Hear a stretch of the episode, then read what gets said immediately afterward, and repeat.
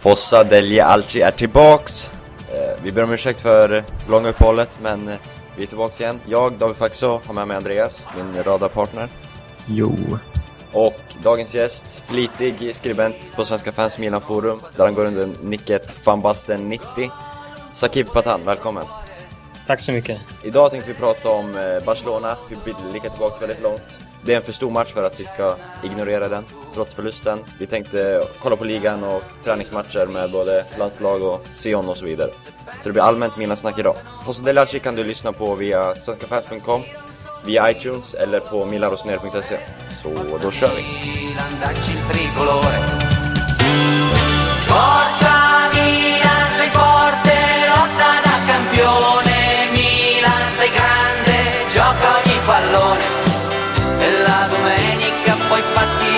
Andare. Ci siamo noi allo stadio per gridare. Milan, sei forte, lotta da campione. Milan, sei grande. Om vi backar bandet rejält och börjar prata om Barcelona. Vi har inte spelat in podcast på ett bra tag, så vi börjar därifrån.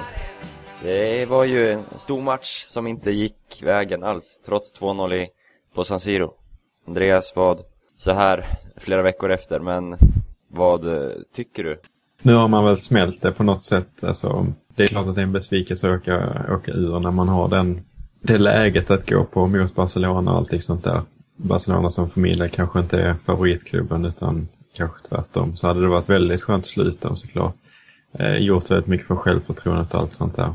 Men ja, hur långt hade vi gått i Champions League? Man börjar ju tänka någon slags i de tankegångarna nu. Så jag har smält det och, och fokuserar väldigt mycket på ligan. Hör du med Sakib? Ja, jag håller med Andreas.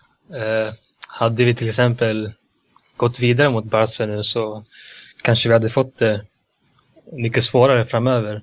Eh, jag tänker främst på att kvartsfinalsmatcherna hade spelats liksom eh, en match hade spelats före Fiorentina och en hade spelats före Napoli så jag vet inte, det kanske skulle varit ganska tufft med spelschemat för vår del. Så det kanske var bra på ett sätt att vi åkte ut. Men eh, Det är klart, alltså det är ju väldigt relevant att ta upp det att ligan kommer ju vara mycket enklare. Alltså nu kan vi på riktigt satsa på andra platsen istället för att um, rikta in oss på tredjeplatsen kanske lite mer. Ehm, det är klart att det underlättar väldigt mycket att slippa spela Champions League mitt i veckan när vi möter de här avgörande matcherna. eh, eller spelar de avgörande matcherna. Eh, Precis som vi gjorde i samband med Barcelona-matcherna, att vi mötte Lazio och Inter i närheten av dem och sådär. Så det är klart att det, det kommer att hjälpa oss väldigt mycket. Om eh, ni som har varit uppmärksamma och lyssnat på Fosso Delialci länge har kanske hört att Andreas sagt att stormatcher i Champions ger energi snarare än tar energi. Hur, nu, säger du, nu säger du emot dig själv tycker jag här. Håller du inte med? Jo, det, det kan man tycka om man eh, tar det ur sitt sammanhang på det viset. Nej, men alltså, visst finns det en motsägelsefullhet i det. Men det jag menar är mer... Alltså det här blir ju lite speciellt i, i och med att stormatcherna kommer precis i samband med varandra. Jag tänker mer om det hade haft Siena och sen spelat Barcelona då och sen så slår Barcelona, då är det ingen negativ effekt liksom på ligaspelet. Det är inte en märkbar negativ effekt i alla fall. Jag ser det mer som en märkbar negativ effekt att spela massa jobbiga gruppspelsmatcher på hösten och tappa poäng där. Eh, jag tror att det ger mycket mer energi om man slår Barcelona och sen så liksom spelar mindre ligamatcher. Då liksom kan man flyta på det snarare än att eh, man tar mycket energi på, på, i benen och sådär. Ja, jag håller med till en viss del. Eh, till exempel så nu så, eller vi säger om vi, om vi skulle vunnit mot Barca till exempel och gått vidare så kanske vi hade liksom, eller vi hade fått PSG och sånt. En vinst mot Barca, alltså en avancemang kanske hade gett mer kick åt laget, liksom mer självförtroende och sånt. Precis som du säger så är det tuffa motståndare i ligan. Eh, så det kanske kan sätta sig i laget att man tappar lite här och där Sen så en grej som jag vill ta upp med själva matchen är att jag har hört vissa eh, Milanisti prata liksom efter matchen om att eh, äh, visst, Niang hade en stolpträff och sådär men vi hade liksom ingen chans att gå vidare. Barcelona hade ändå gjort fyra mål. Ja, Vilket jag inte ja. kan förstå alls, det resonemanget. Eh, för att eh, Niang, om han hade satt eh, 1-1 där i det läget. Det hade ju, alltså vi snackar om ett täcke då. Robert Carlos täcke innan matchen. Det att eh, man inte kan spela defensivt och offensivt samtidigt. Det täcket hade ju krympt eh, väldigt mycket för Barcelona. De hade behövt satsa mycket mer offensivt och spelat mycket mer på panik. Eh, och vi hade kunnat satsa mer på kontringar. Istället så blev det minuten efter blev det 2-0 istället för 1-1. Liksom. Det är klart att det hade en väldigt stor inverkan på matchen och det var där hela mötet avgjordes. Hade Niang satt den så är jag nästan 100. I alla fall med 99 procents sannolikhet hade Milan gått vidare. Det är, det är de marginalerna det handlar om. Jag vill även påpeka att det här med Messis 2-0 målet alltså. Eh, jag såg en sån här spansk eh, intervju på Youtube och då såg jag att de diskuterade ifall Messis mål var offside eller inte. Och eh, då såg de att hans mål var liksom en halv meter offside. Men eh, ingen tidning liksom, verkar liksom ha tagit upp det här så hade det varit tvärtom då tror jag att det hade liksom stått i varenda tidning att ja, ah, skandal, Milan gör två mål, bla bla, med, tank med offside och sånt. Men eh, nu är det ingen snack om det. Men som du säger så hade vi gjort 1-1 målet så tror jag att matchbilden hade sett lite annorlunda ut. Mm. De hade, då hade Barca liksom satsat mer offensivt och det skulle leda till att vi skulle bara köra på kontringar. Och de hade inte bara spelat mer offensivt utan de hade spelat mer panikartat. Ja, precis. Det, för mig är det väldigt uppenbart att ett 1-1 mål hade liksom ja, haft en väldigt stor inverkan på matchen och eh, jag har extremt svårt att se hur Barcelona skulle ta, ta sig in i den matchen igen då. Um, så ja, det är, det är inga bortförklaringar så, men det är de marginalerna det handlar om i, i det här mötet. Mm. Det är den stolpträffen och det är ju väldigt olycksamt att just Niang ska göra det också som har haft en del stolpar och, och ribbor på sitt samvete tidigare och inte har gjort mål för Milan än. Eh, det är ju lite olyckligt. Ja. Han gjorde det i kuppen för att korrigera dig, men skitsamma. Ja. Eh, eh, man kunde läsa på flera sociala medier och på diverse forum att Niangs stolpträff nu, det skulle sänka honom totalt. Han skulle aldrig mer kommer bli den spelare han spås bli och den här liksom stolpträffen förstörde hela hans karriär. Han är för dålig. Jag tycker det är skitsnack helt och hållet. Jag menar, jag tror de intervjuade honom efter matchen och frågade honom vad han tycker. Han sa bara, ifall jag minns det, att han, han bryr sig inte om det. Han glömmer bort matchen och bara fokuserar på nästa match och tar det som det kommer liksom. Alltså jag tror han har en sån här stark alltså, mentalitet liksom. Han är ingen sån där person som fastnar sig på ett, ja nu är det liksom det här har hänt, fan jag borde gjort något bättre, det här, bla bla. Men alltså jag tycker han har en bra mentalitet liksom, som Balotelli. Han fortsätter liksom gå vidare. Han glömmer bort det som har hänt mm. och fokuserar på nästa match istället. Det tycker jag är bra. Det, jag håller helt med där. Alltså hans psyke är, är beundransvärt. Han, han pratade ju om innan matchen att eh, ja visst jag möter Barcelona men vad spelar det för liksom? Det kommer ändå spela mitt eget spel. Och den typen av uttalande. Han har ju många bra kvaliteter. Eh, och en av de väldigt bra kvaliteterna är hans psyke för, och jag tror att det kommer ta honom långt i karriären. Just alltså psyket känns det som en, eh, en egenskap som många kanske underskattar ibland.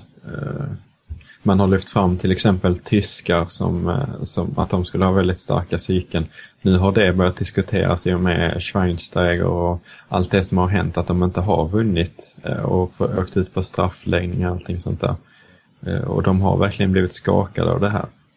Det är en väldigt viktig egenskap om du ska utvecklas som fotbollsspelare, att, det kan, att du har ett psyke. Det är bara att kolla på Sveriges egna superstjärna. Där ja. är psyket gjort mycket av hans karriär. Och Niang, som du sa Sakib, så känns han väl, han känns som Balotelli liksom. Att han känns inte som en människa som gräver ner sig och grämer sig över en sådan miss. Mm. Han känns väldigt cool och liksom nästan så att han, vad fan, skit i det, nu kör vi igen liksom. Mm. Sen så ser han liksom upp till Balotelli ganska mycket liksom. Det är så här, nästan som hans brorsa kan man säga, men liksom hans, eh, vad kan man säga, faderfigur till honom kan man säga. Så han ser, ganska, han ser upp till Balotelli ganska mycket och jag tror det kommer hjälpa honom i hans karriär framöver. En annan sak som jag måste nämna är att i av matchen, när det är några sekunder kvar, hela laget flyttar upp och Robinho ska slå en frispark. Och han slår den kort. Han, han manar upp laget först också. Upp med laget. Sen, ja. Alltså det, han, han ska fan aldrig få spela en ala. Han ska aldrig spela för Milan mer. Någonsin. Alltså det är helt obegripligt tangerande. Så jag tappade hakan när jag såg, när han la den där mjuka passningen istället för att bara köra ett inlägg. Alltså jag tänkte, vad fan gör han liksom? Det är, om vi skulle liksom kunnat göra ett mål så var liksom vi vidare i den stunden liksom. Mm. Nej men vad gör han? Han passar istället till Muntari som leder till ett baklängesmål. Så nej, jag blev helt tokig den där sekunden alltså. Det är faktiskt en bra chans. Alltså det är Ja. en chans i alla fall. Ingen bra chans, men det är en chans. Och chansen kan leda till att man går vidare liksom. Mm. Nej, det är helt obegripligt. Men samtidigt ska man inte ta ifrån, alltså Barca de gör en skitbra match tycker jag.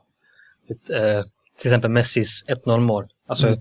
som jag såg det så var det nästan 4-5 Milan-spelare runt omkring honom. Mm. Men ändå så liksom skjuter han iväg bo- bollen från ingenstans liksom. Och Abiat är helt chanslös. Mm. Så man kan Alltså- inte ta ifrån sig liksom att Barca, jag tycker att de, de gör en skitgrym match.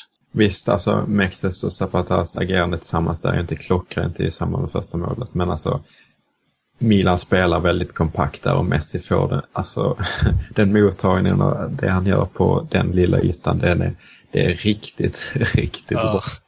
Eh, Så det, det kan man inte ta ifrån honom. Och det är ju, även om det är mot just Mexes och Zapatas känns det som ett värdigt mål att liksom bryta trenden att han inte har gjort spelmålet mot italienskt motstånd.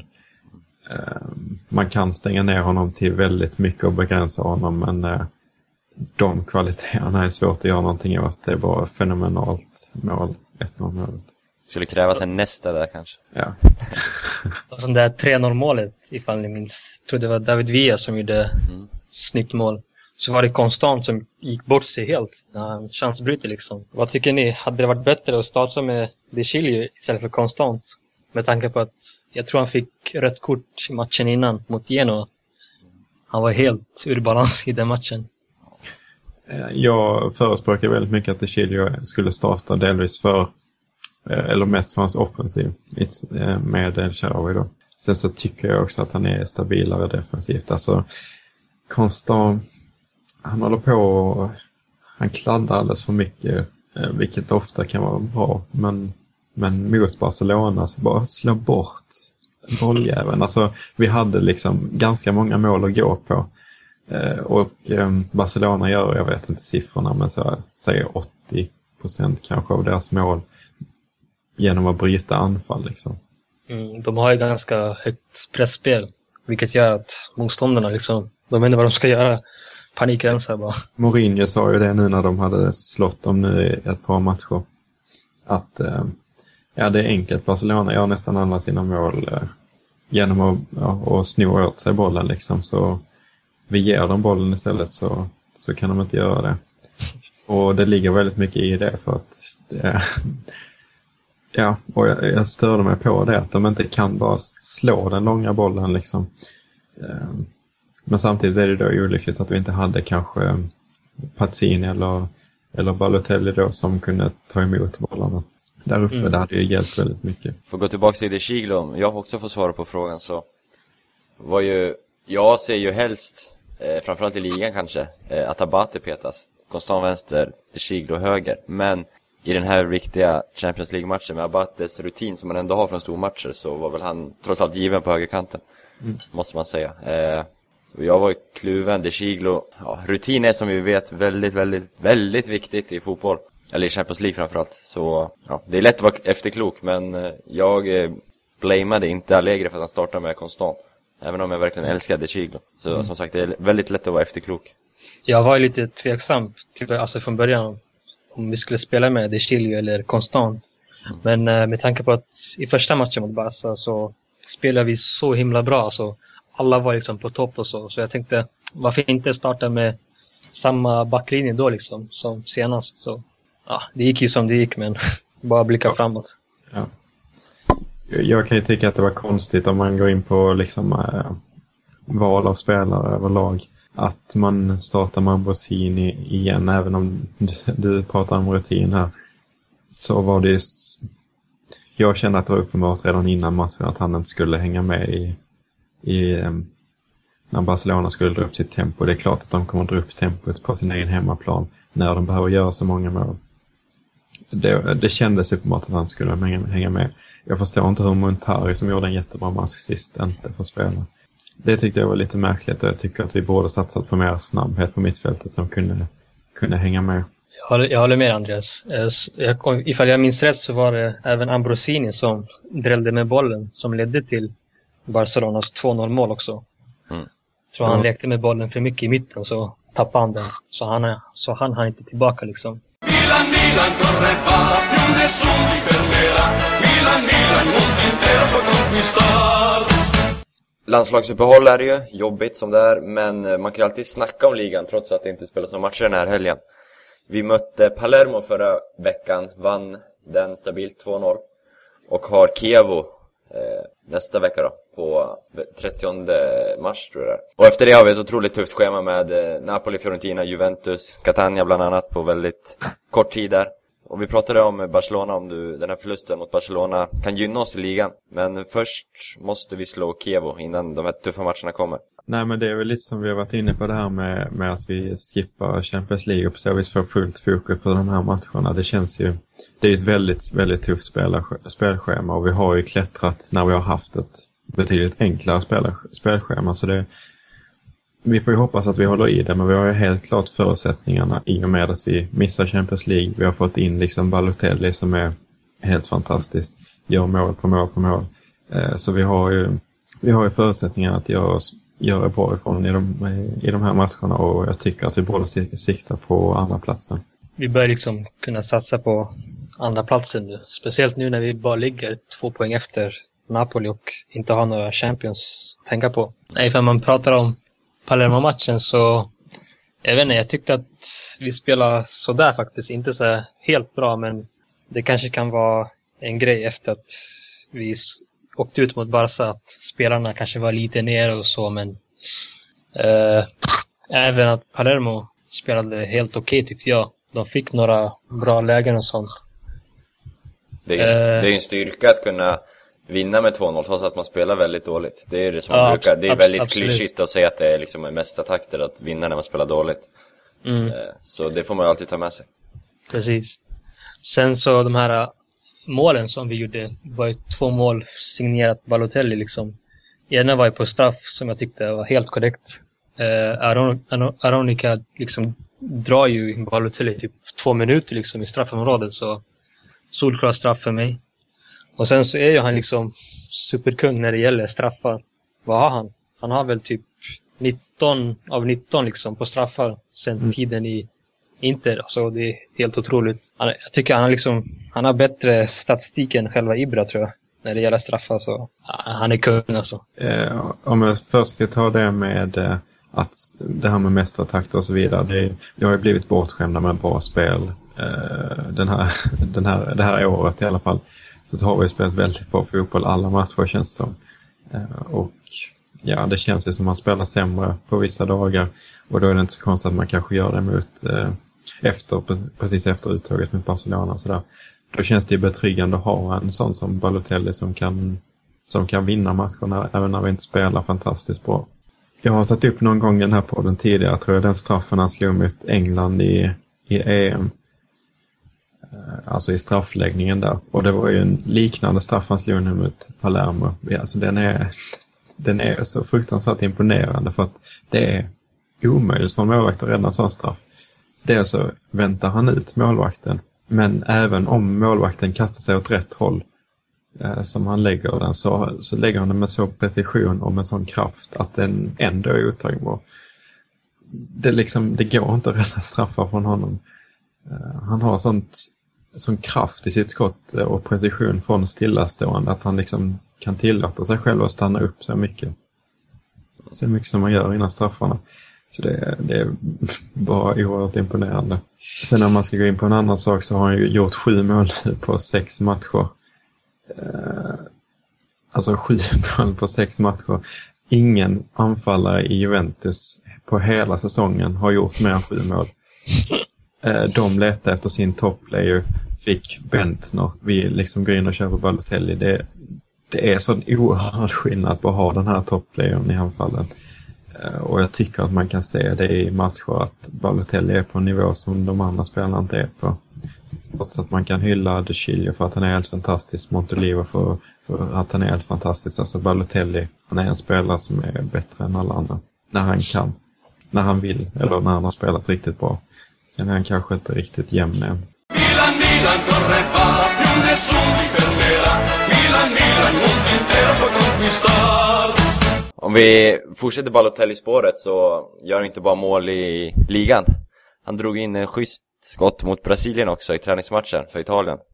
Sakib, jag vet att du såg matchen, till skillnad från mig och Andreas. Mario var helt otrolig i den matchen tyckte jag. Han var ganska delaktig i det mesta liksom. Han fick några skott på mål och sånt. Eh, men Julio Cesar var, var väl välplacerad i mål. Nästan som Handanovic. Hade inte han funnits i derbyt så hade liksom Mario gjort fler mål. Det var samma sak i Brasilien-matchen. Han fick några bra lägen. Och enligt han själv så borde han gjort minst två, tre mål. Men eh, ifall man går över till andra Milan-spelarna som spelade den här matchen. Jag tänker på De Chilio som gjorde debut i Prandellis Italien. Så tyckte jag att han gjorde det ganska bra för att vara en första match liksom. Det är inte alltid lätt att möta själva Brasilien i en debutmatch. Men eh, jag tyckte att han gjorde det ganska bra. Han kom ganska bra runt eh, sin kant. Sen så fick han ju möta själva Dani Alves så han fick ju även springa ganska mycket defensivt och så. Men eh, överlag så är jag nöjd med våra spelare som spelade. Mon- Även Mon- Montolivo. mm. Eh, första halvleken så spelade han ju med Pirlo och eh, då tyckte jag att han var inte så, alltså han, han var bra men inte så bra som han var i andra. För liksom, jag tycker att när Montolivo spelar med Pirlo så känns det som att alltså bollarna går mer till själva, alltså bollarna går mer till Pirlo och det är han som fördelar bollarna så men när Pirlo gick ut i andra halvlek så var det Montolivo som skötte mittfältet och det var typ då jag tyckte Italien spelade bättre och kom med sina två mål i andra halvlek. Vi har varit inne på det här i podden att framförallt när Wilbacher var med att Montolivo kanske skulle lyftas med en regista in till sig för att kunna gå ut på Metsala-positionen. Till exempel Lodi var vi inne på. Eh, nu fick han, nu har han ju Pirlo bredvid sig i landslaget. Men du tycker, säger att han inte alls blev lika framträdande då? det är Alltså, intressant. ja, jag tyckte att, jag, alltså, enligt mig själv så tyckte jag att han presterade bättre när Pirlo gick ut från matchen. Eh, jag tyckte, till exempel Gazettan så fick han ganska bra betyg från dem. Han fick bättre betyg än Pirlo till exempel. Så jag vet inte, jag, jag själv tycker att han presterar bättre när Pirlo inte var på plan. Mm. För då får han liksom mer bollar att fördela och så. Ja, det är väldigt intressant. Eh, och det kan mycket väl vara så här, vi ska ju säga det, att sen eh, kanske Wilbacher var med till exempel och sen han såg eh, Montolivo i SIS Fiorentina så har ju Montolivo utvecklats ganska mycket som spelare tycker jag. Förändrats en del och liksom, ja. Jag tycker absolut att han sköt den här regista-positionen jättebra nu i, i Milan också. Så eh, det kan ju mycket väl vara så att vi får omvärdera de orden från Wilbacher. Mm, absolut. Det är inget, han har inget facit bara för han heter som han gör. Så är det. Eh, Jag tänkte att jag glömde nämna även El Sharawi. Han kom ju in i andra halvleken och jag tyckte han, sp- han spelade helt okej. Gjorde inte så mycket väsen ifrån sig men han fick, ett, han fick till ett bra skott som gick precis längs stolpen men så mycket mer än det hade han inte.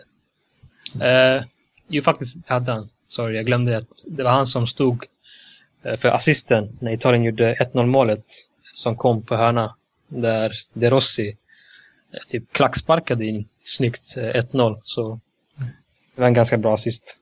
Det är bra.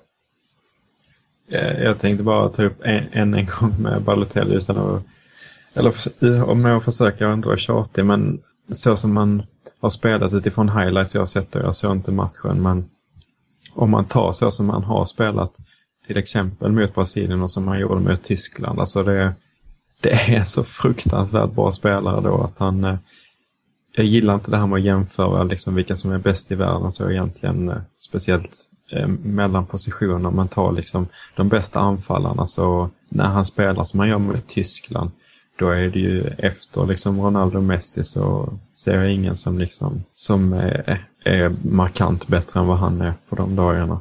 Ja, han är helt, helt otrolig alltså. Jag vill även eh, skulle vilja påpeka att de, Italien möter ju Malta i, om två dagar tror jag. Och eh, Malta ligger ju sist i gruppen med noll vinster och så. Så jag vet inte, med tanke på att Montolivo, De Chilio och Balotelli till exempel fick runt 80-90 minuter så tycker jag att Prandelli borde vila, speciellt Montolivo med tanke på att han har varit så otroligt viktig för vårt mittfält. Så tycker jag att Prandelli borde vila honom. Montolivo skulle ju inte startat mot Brasilien. Men, Marquisio blev ju sjuk, Ja, precis. vad man ska kalla det. Eh, han kanske var sjuk, det vet vi inte. Men Nej. de har ju match mot Inter snart, så man kan ju ha sina funderingar. Ja, Så istället för att sitta på bänken från start så fick han 90 minuter i benen. Det var ju kanske inte det bästa. nej. Så därför tycker jag att man borde vila honom mot eh, Malta nu och spela in kanske Marquisio som sägs ha, varit, sägs ha blivit frisk nu. Mm. Men även kanske några andra nya spelare som Prandelli har tagit ut. Ja, vi, vi hoppas på det. Jag är lite så för att jag, Prandelli känns inte som en tränare som, eh, som kommer att ställa över. Men vi, vi, ja, det kan han mycket väl göra, men jag känner att eh, han eh, är väldigt mån om att folk ska liksom bry sig om landslaget och så här, även när det inte är mästerskap. Eh, ja, jag är lite skeptisk till, att- till att han kommer att göra turnovers, men vi, kan, vi hoppas. Det kan vi Dock, dock, är jag, vill, dock är jag för att De Chilio och El Shaarawy till exempel spelar mot Malta. För att ifall man tänker, vår näst, ifall man tänker efter för vår nästa motståndare så är det Kevo liksom. Och efter Kevo så har vi tuffa matcher. Och eh, El Shaarawy, han är ett kort ifrån avstängning liksom så det kanske är bra om man spelar mot Malta men kanske vilas mot Kievo för att liksom ha fräscha ben mot eh, Napoli, Fiorentina till exempel. Mm. Var en synpunkt kanske. Milan, Milan corre va, più nessun ti fermerà. Milan, Milan, mondo intero puoi conquistar. Sion, Gattusos lag mötte vi ju i fredags och vann med 6-0 efter sex mål på en halvlek, andra halvleken. Måste säga att första halvlek, riktigt dålig faktiskt. Riktigt, riktigt dålig. Kändes väldigt omotiverat och med eh, Nocerino som regista så blev det sådär. Även om jag saknar Nocerino på planen. Traoré, ah, och Flamini gjorde sin vana trogen och gjorde ingenting på plan, mer eller mindre. Eh, till andra halvlek, vi är samma lag i och för sig, men eh, det blev bättre. Traoré nickade in 1-0. Kul för honom. Kul också för eh, Bojan, två mål, två assist. Eh, viktigt för honom, även om han kanske lämnar nu till sommaren. Det är en diskussion i sig i och för sig. Robinho också, två mål. Ett mål, gjorde två assist. Eh, men det viktigaste såklart var ju Gattusos comeback. Vi skulle ju spelat på eh, Sport, vad heter det? Sportivo Vismaro, någonting i den stilen va? Eh, där Milan brukar spela sina Primavera-matcher och dylikt. Där skulle matchen gå, men Ultras fick matchen flyttad till San Siro för att banderoller och dylikt skulle kunna vecklas ut åt Gattuso. Och det var ju väldigt fina bilder när han kramade om spelarna inför uppvärmningen och före och efter matchen. Under matchen, Robin gjorde mål, sprang ut och kramade Gattuso. Det är ju otrolig kärlek som kommer från Rino och till Rino. Och vi pratade om det nyss innan vi spelade in här och hur det skulle vara med Gattuso i eh, Milans ledarstab i framtiden. Det är något, tillsammans med Pippo kanske, som man gärna vill se. Ja, absolut. Hade varit något bra kombo. Utifrån eh, rapporten jag har fått från matchen så eh, ballar Constant ut en gång till. Eh, Mm, ja, Lite intressant. Ja, det var väl jag som lämnade de rapporterna till dig kanske, jag vet inte om jag överdrev. Men det var ju Mexe som väldigt, väldigt fult sparkade ner en Sion-spelare, till synes oprovocerat.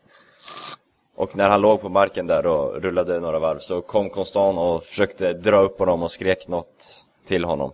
Väldigt oförståeligt i en träningsmatch och Mexes tydligen sparkade ner honom, fick också gult kort för det. Kanske borde fått rött. Så Constant, jag vet inte var den här lugna familjepappan har kommit, eller tagit vägen, men arg är han tydligen. Han är fortfarande ur balans tror jag från Genoa-matchen. Ja, han har inte lugnat ner sig än alltså. Det är, efter den, det röda kortet var helt otroligt. Jag vet inte fan alltså vad som hände med Constant.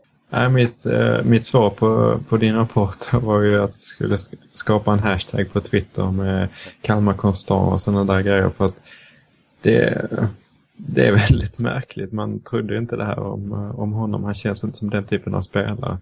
Men eh, som jag skrev då också så är det ju skönt att det är han som gör det och inte Balotelli i alla fall. Mm. Visst är det så. Jag såg ju highlightsen till matchen. Det verkar inte vara så, det verkar inte vara så mycket folk som kom till arenan. Fast Nej. det var gratisbiljetter hörde jag. Nej, 15.00 en fredag. De flesta Ja. jobbar väl antagligen. Eh, Men det var ju ändå några tusen där. Den orangea, jag vet inte om det, det var orange första ring var ju öppen. Och det Mm. var ju relativt välsatt. Eh, Kurvorna och kortsidorna var ju stängda. Jag vet Mm. inte om det satt folk på röd första ring också. Svårt att säga från streamen, men med tanke på när matchen låg och så, så måste jag ändå säga att det är godkänt Mm. med folk. Men om vi Blicka vidare, Kevo har vi varit inne på väldigt mycket. Ja, Kevo, de har ju spelat två bra matcher mot eh, Napoli och Pescara senast. Där de har till exempel två raka 2-0-vinster mot dem. Och eh, vi möter ju dem på deras hemmaplan. De är ju ganska bra liksom hemmalag.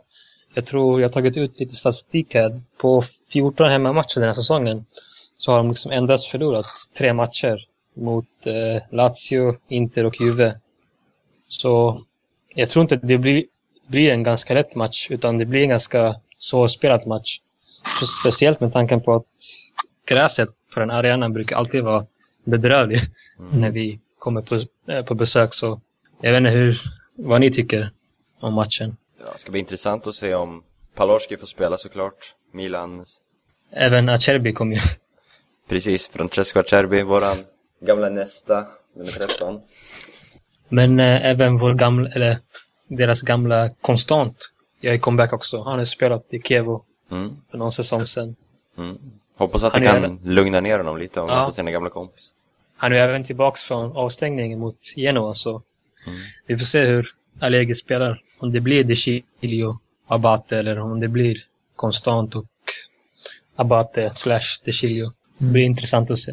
Jag vill även påpeka att, eh, som jag kanske har nämnt, som jag kanske nämnde innan i podcasten, att vi har ju några spelare som riskerar eh, avstängning vid gult kort. Eh, Zapata, Yepes, Boateng och El-Sharawi till exempel riskerar avstängning.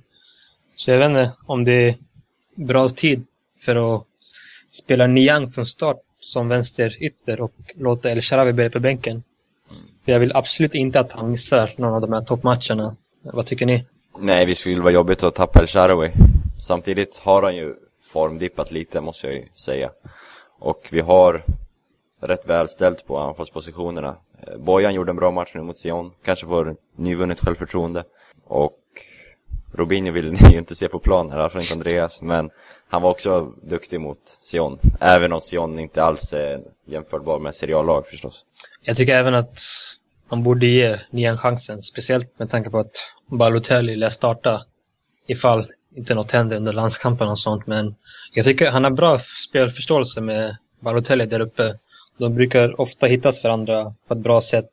Senast till exempel mot eh, Palermo. Där Niang kom ganska bra eh, från vänstern och matade några inlägg som kom fram till Balotelli. Så jag tror de har bra kemi med varandra där uppe. Niang måste ju få in ett mål också. Det känns ju som det kan vara avgörande. Väldigt avgörande för den här andra platsen. Får Niang in ett mål så kanske det blir en ketchup-effekt och rulla på liksom. Dock är jag tveksam till att han ska spela på vänsterkanten. Jag tycker inte han tycker inte han var jättebra mot Palermo och han var usel mot Sion på vänsterkanten. Känns Jaha. som han trivs bättre på höger, enligt mig, men jag vet inte.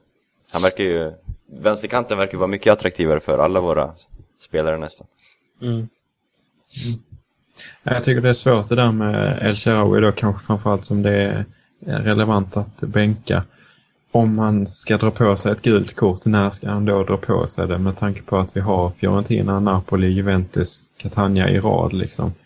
Eh, vilken av matcherna är bäst att missa och kan man liksom chansa på att han inte drar på sig ett gult kort under någon av de här matcherna?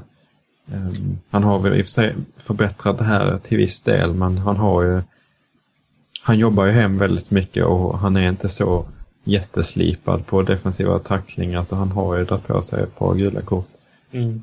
eh, då och då. Så det är ju frågan om han, när ska han dra på sig det här gula då?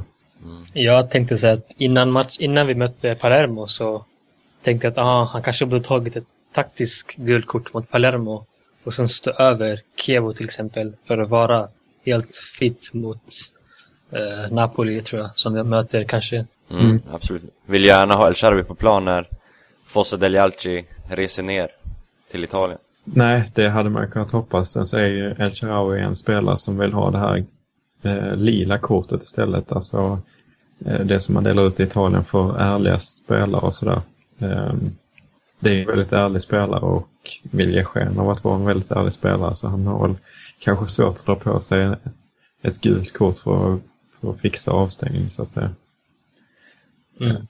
Jag tycker det här är lite intressant, eh, det du nämnde i början med statistiken.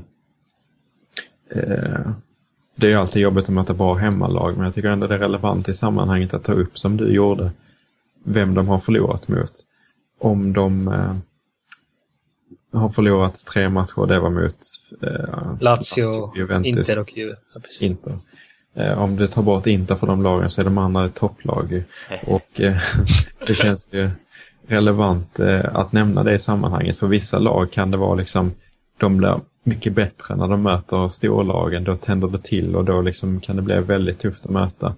Eh, så samtidigt som det är ett väldigt bra hemmalag så känns det relevant att nämna att de inte, de har förlorat mot, eh, mot de stora lagen. Mm. Vilket, eh, alltså det finns olika sätt att vara bra på. Det är en sak att vara bra mot mindre lag och sällan tappa, eller sällan förlora mot mindre lag.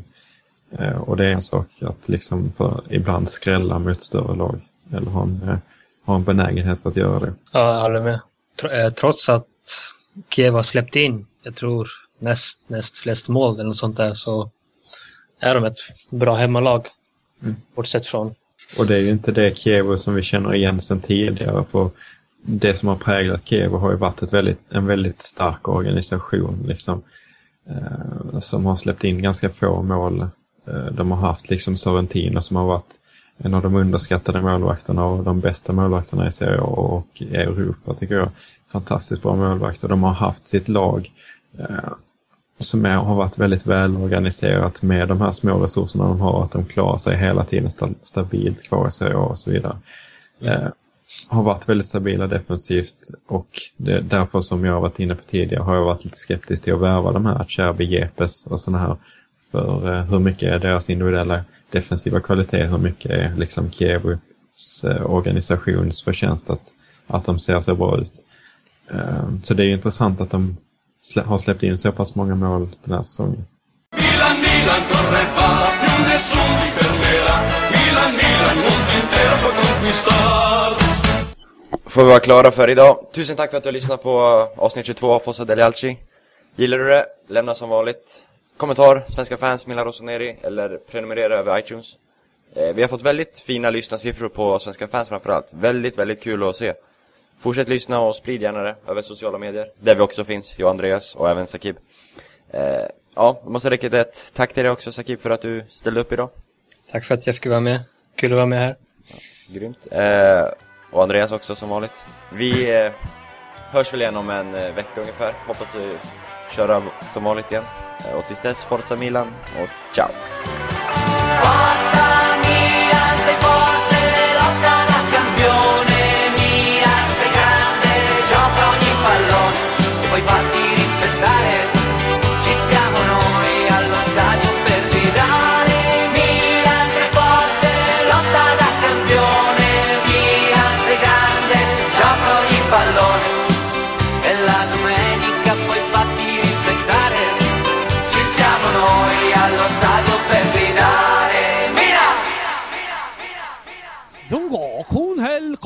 Mi sendan qua le.